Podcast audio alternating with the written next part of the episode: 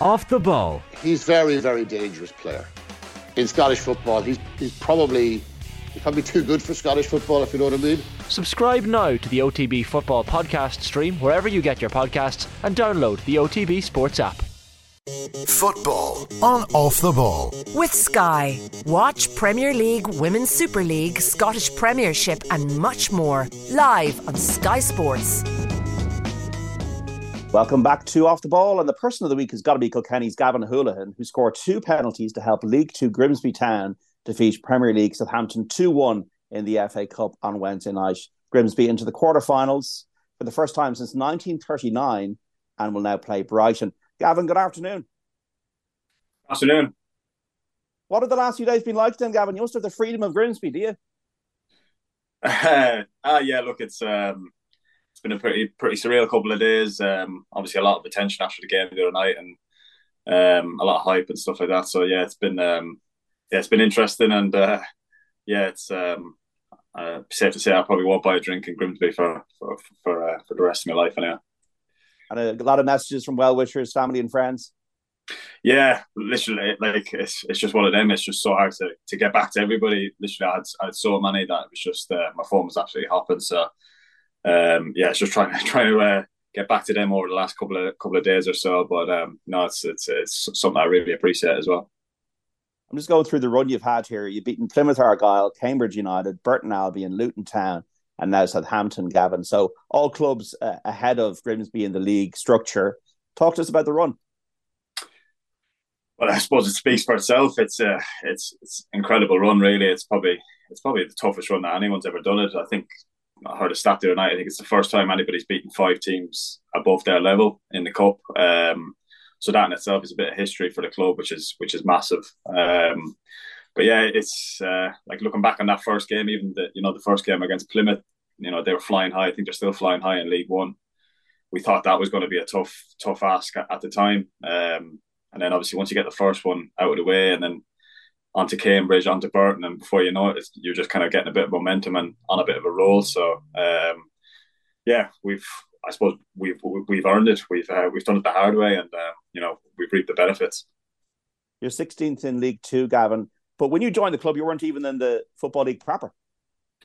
No, that's right. Yeah, uh, obviously joined last year. Um, nearly nearly coming up a, a year ago. Um, club was obviously in the national league at the time, um, which you know, in in my eyes, joining the club at the time, the ambition had to be to get out of the league. It's, it's such a massive club; it, it shouldn't have been at that level in the first place. So, um, and that was tough enough as as it was because only two teams go up from that league, which makes it uh, like unbelievably difficult. So, um, and we managed to do it through the playoffs, luckily.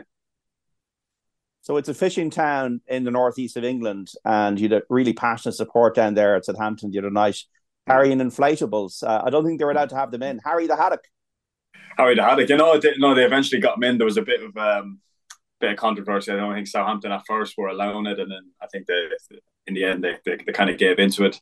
Um, which I'm glad they did because you know it was a it was a it was a sight to see the other night, seeing uh, you know thousands of inflatable fish in, in the stand. Uh, a bit of a surreal sight to see. So. Um, and it, you know it's great for the fans. It's part of the tradition as well. Um, it's a tradition that goes back years, obviously in the cup. Um, so no, it, it, it, was good for for that to you know to be allowed. What are the comfort levels like, Gavin, playing against a Premier League club? Um, yeah, look, I suppose it's you know you see straight away the you know how sharp they are and how phys- physically strong and quick they are. Um, so yeah, it took I suppose first 10, 15 minutes. It was a bit of a you know kind of feeling them out and and get, getting adjusted to, to, to the pace of the game. Um, I felt once we did that, once we kind of you know got that first 15, 20 minutes out of the way, we we settled into the game and, and you know managed to kind of stamp our own kind of a authority on the game, which which I thought was pretty impressive. And um, yeah, no, no, really good test, a massive test. Um, you know, to obviously established Premier League players, so it's um, you know, it, it's brilliant to you know to, to come up against players like that and test yourself. You scored two penalties, as we know. Are you a regular penalty taker for Grimsby? Have you been taking penalties for years? I haven't, to be honest. Um, not for Grimsby. Anyway. I've taken a few, you know, uh, in the past for previous clubs and stuff. But um, yeah, I kind of uh, was down the pecking order a bit. Um, we actually got a penalty last Saturday against Leyton Orient in the league. Um, and obviously one of one of the other boys took it, missed it unfortunately, and then I kind of had to put my hand up and say, right, well, I'm taking the next one whenever we get it. Um, you're not expecting it to be so soon after, and to, to obviously get two penalties, which is which is very unusual. So um, yeah, you just have to obviously be ready when when the chance comes up. Is there a difference between the real time drama of a penalty against a Premier League club in an FA Cup fifth round tie versus doing it in training? Oh yeah, massively. Yeah, like you can't you can't replicate it. Um, I suppose. Look, it's it's just you, you, you, can practice it on the training pitch. You can practice your technique and that, but that kind of all goes out the window then when you're when you're when you're stood in front of you know a big six foot five keeper, um, Premier League goalkeeper. So you kind of yeah you have to uh, really try and keep it cool and um, especially uh, in front of our end in the second penalty, it was just uh, about showing a bit of composure because it's very hard to kind of look up and see four and a half thousand Grimsby fans and, and get a bit bit distracted about what you're actually trying to do. So, um, but that, you know, that was the main thing. Because you put it the same way, you put it to the left, the keeper's right. So, was the case, Gavin, that you were more nervous the second time round or more confident, given you had the first one in? Yeah, do you know, I, people have kind of asked me that already, and I'd say I was probably more not nervous, but just because of the the long wait with the VAR for the first one, um, it just seemed to take forever for for them to give it. And I was kind of stood there with the ball waiting for it to be given. And so I think the first one I was probably a bit more nervous, but the second one I just, like I said, I just, I, just, I was just confident that I knew where I was going. Um, and it was just about obviously, like I said, just just just continuing what I'd obviously practice or had in my head, um, and just just trying to get a good connection on it, and hopefully hopefully it goes in. I'm sure you watched the World Cup. You have Harry Kane having in the situation. He missed the second one, and Kylian Mbappe then scored twice in the final. You know yeah, look, it's it's. I don't think many players will um, prepare for getting two penalties in a game. It's it's very unusual to you know to get two penalties in a game. Um, so obviously you practice you, you, practice obviously to take one, but then obviously when you get the second one, you're probably thinking, well, which side do I go? Do I go the same side? Do I change it? Change your technique or or, or, what side you go? So, um, but yeah, no, I kind of had in my head for both penalties. Um, you know, I wasn't really kind of uh, like indecisive. I kind of had, my mind made up early, and I think that was important just to just to make your mind up and stick with it. What was the celebrations like after the game? Uh, to be fair, they were fairly fairly tame actually. Uh, obviously, like I said, we had the we had the, the league game now in, in, in Carlisle on Saturday. Um, so yeah, we just got back to the hotel and uh, you know the staff they allowed us one point, so I had a pint of Guinness, uh, which was which was which was well earned after. Um, but yeah, it was just just the one point. Uh, unfortunately, it was pretty tame. Um, and then we got back on the road. We stayed overnight, obviously after the game. Got back on the road um, yesterday, and then we're in again training today, preparing for the game tomorrow. Uh, tomorrow.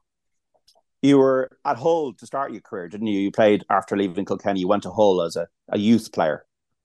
Yeah, that's right. Yeah, yeah. I moved. Um, God, when I moved, 2008. I moved over. I was 16 when I moved over. So yeah, 2008. So it seems seems a while ago now, and I'm still living in Hull to this day, so it's kind of like a second home to me now.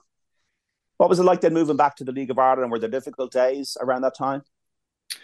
Yeah, I suppose. Look, it's like it's like any player. You you'll probably spoke to you know a few over the years that coming home is probably not the last resort in a way, but obviously when you go across the water, you want to you, you want to give it a good go, and you feel like you're kind of not not a, not a failure, but you feel like you haven't obviously achieved what you wanted to achieve. So coming back was difficult. It was a decision I had to kind of make. It was I was probably a bit reluctant to do it. Um, but looking back on it now, it's it's probably the best thing I've done for my career because it gave me an opportunity to come back and get that first team exposure and you know get games under my belt um, and kind of I suppose like build like build a, a career and a reputation for myself and and, and I, think that's hold, like held me in good stead going forward then and um, gave me the opportunity to come back across the water again. Yeah, you won the FAI Cup at Cork in 2016, so you know what the jeopardy is like of a big run and a big day. Yeah, exactly. Yeah, great memories. Um, like absolutely loved it, and that was that was probably one of my standout memories from my time playing back home. Um, yeah, brilliant day. Obviously, um, great celebrations after that. So yeah, it, it, does. I suppose it does. Uh, it does. It does stand here when you have experiences like that, and like I said, that's why I feel, I feel like it's it's it's probably benefited me uh, coming back to like coming back to the League of Ireland and experiencing highs and lows, um, and then obviously taking that taking that forward in, in the future. You played for Waterford, played for Cork, Galway, Drogheda. Um, what were the things then, maybe specifically, that you did to improve your game so that you could go back to Hartlepool and now Grimsby and to be doing so well? Um, I suppose like you, you like you come from academy football over here. You probably heard heard it said a couple of times that you can't you can't replicate playing first team football. It's completely different playing you know reserves under 23s football. Um, you know it's it's very like obviously there's no pressure on the games. Obviously it's just about uh, it's all kind of very nice and, and whatever. But then you come back and you know you're playing against players who are fighting for their livelihoods and the games matter. You know, it's it's intense. It's you know, it's it, it's a tough environment to be in. Um, so stuff like that just kind of stood to me, and you know, just obviously realizing the, you know, how um how important you know every every game that you play is, and how important you know every win and every every success that you have is. Uh, David Meyler is a friend of the show, and uh, he's he's often on on a Saturday with us. I, I, think he lives out that part of the, the woods, and he's a midfielder as well. Do you ever catch uh, David? Do you ever talk to him?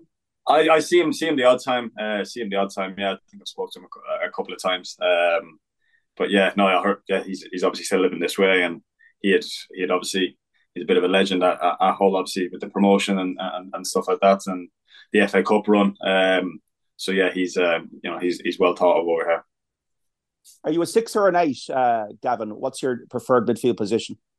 I'm an eight, more so. Yeah, I like to. Um, I like to go box to box, but I'm, I'm, more. I would say probably more attack minded. I like to get into the box, score goals, and um, create things. Um, but yeah, I could, I could, could, could do either role and have done over, over my career. And I suppose learn to do both roles, which is important.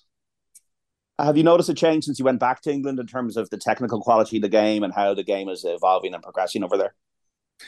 Yeah, I have. I have massively, and I suppose from when I moved over when I was 16 in 2008, I, I, have just seen the difference in in the like you said the, the, you know the quality and the um you know the quality of player, quality of play, and stuff like that. And I suppose you're seeing because the the top leagues, the Premier League is is so strong now.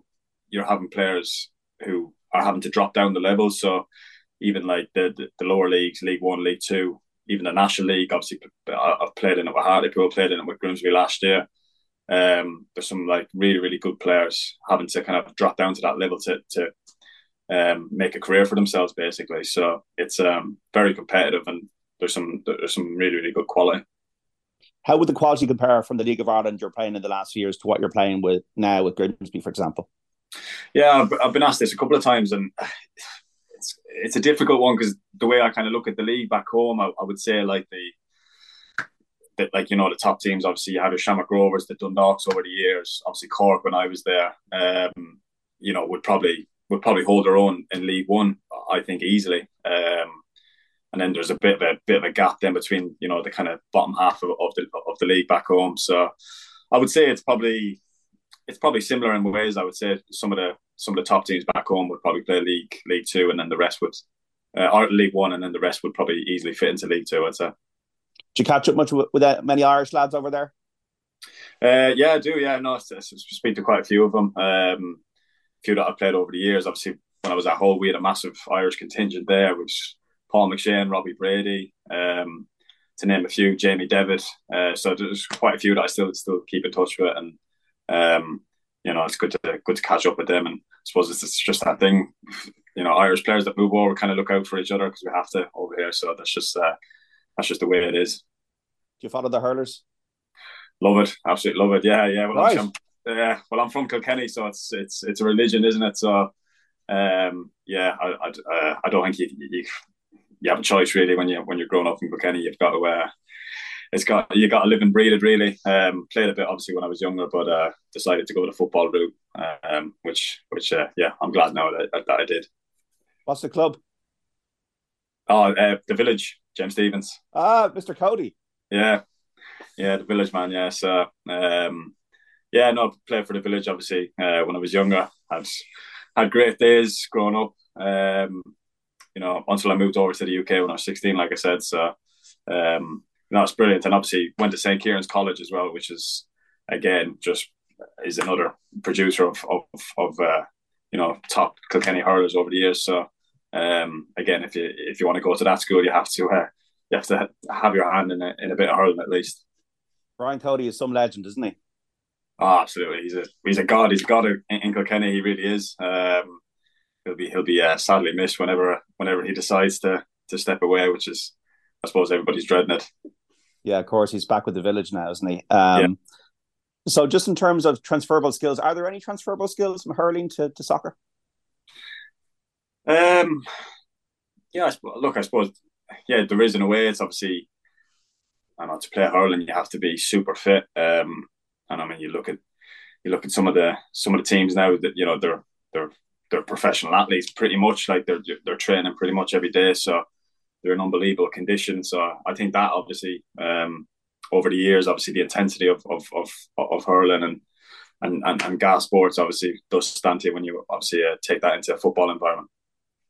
Brighton next up then for Grimsby. You must be observing Evan Ferguson's progression with interest, like us all.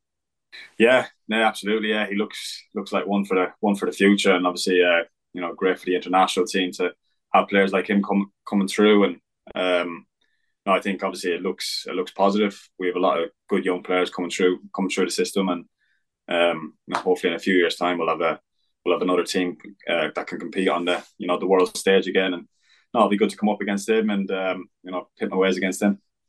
Sometimes people mock the magic of the cup and the FA Cup and, and what it represents, but for a, a, place like Grimsby, it must be a massive game changer.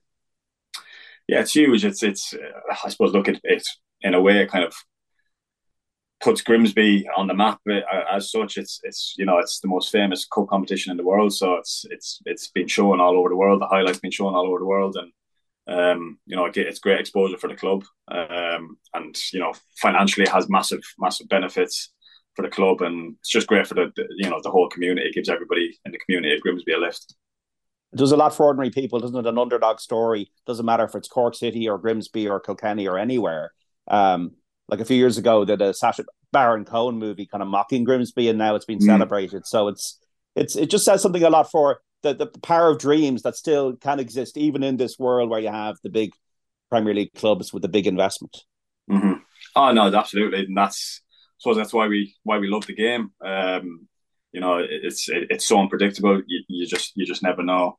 Um, and I suppose we took that mindset going into the game the other night. At the end of the day, yeah, look, ultimately we're we're under no illusions. They're you know a, a good few levels above us and um, earn a hell of a lot more money than us. But at the end of the day, once the whistle goes, it's eleven v eleven. Um, you know they still breed and do everything the exact same as us. So it's uh, yeah eleven v eleven, man v man. So um, you know if you're you know if you're up for the up for the challenge and up for the fight, which we were the other night, you can you can cause upsets you talked there about having one pint after the win over Southampton. What's the routine like for you during the week? Like the the, the training regimen, the the diet, the fitness. Uh, how how does that all kind of work out for you? Is it something that you've got like you almost have to have military precision around?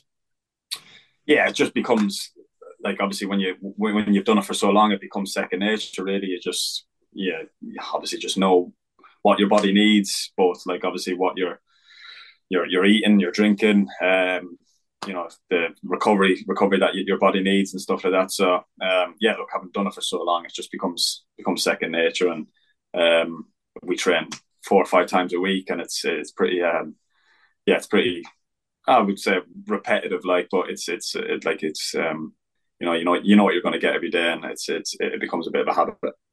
You must have a real bond, all of you together now at the moment in that dressing room.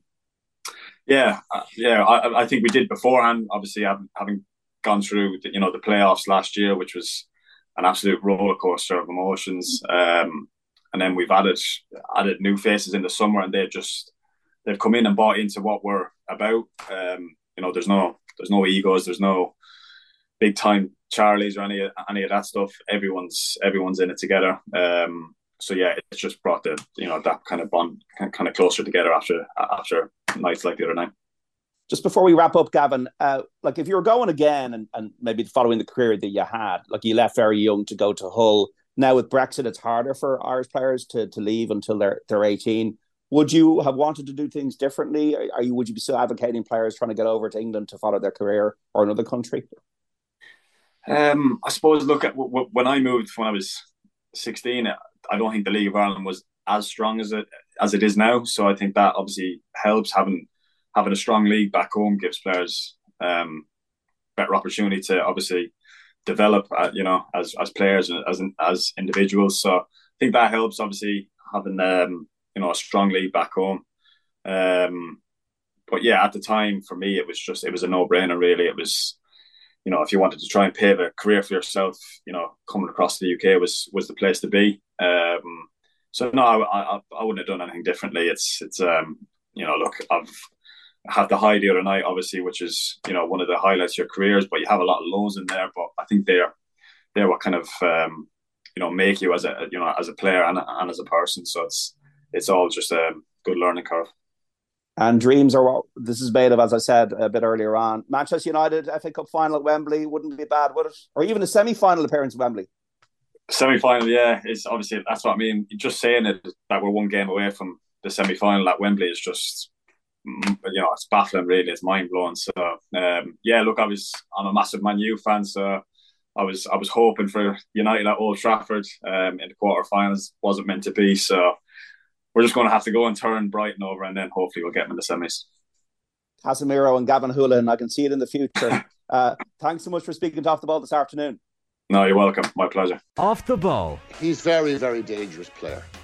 In Scottish football, he's he's probably he's probably too good for Scottish football, if you know what I mean. Subscribe now to the OTB Football Podcast stream wherever you get your podcasts and download the OTB Sports app.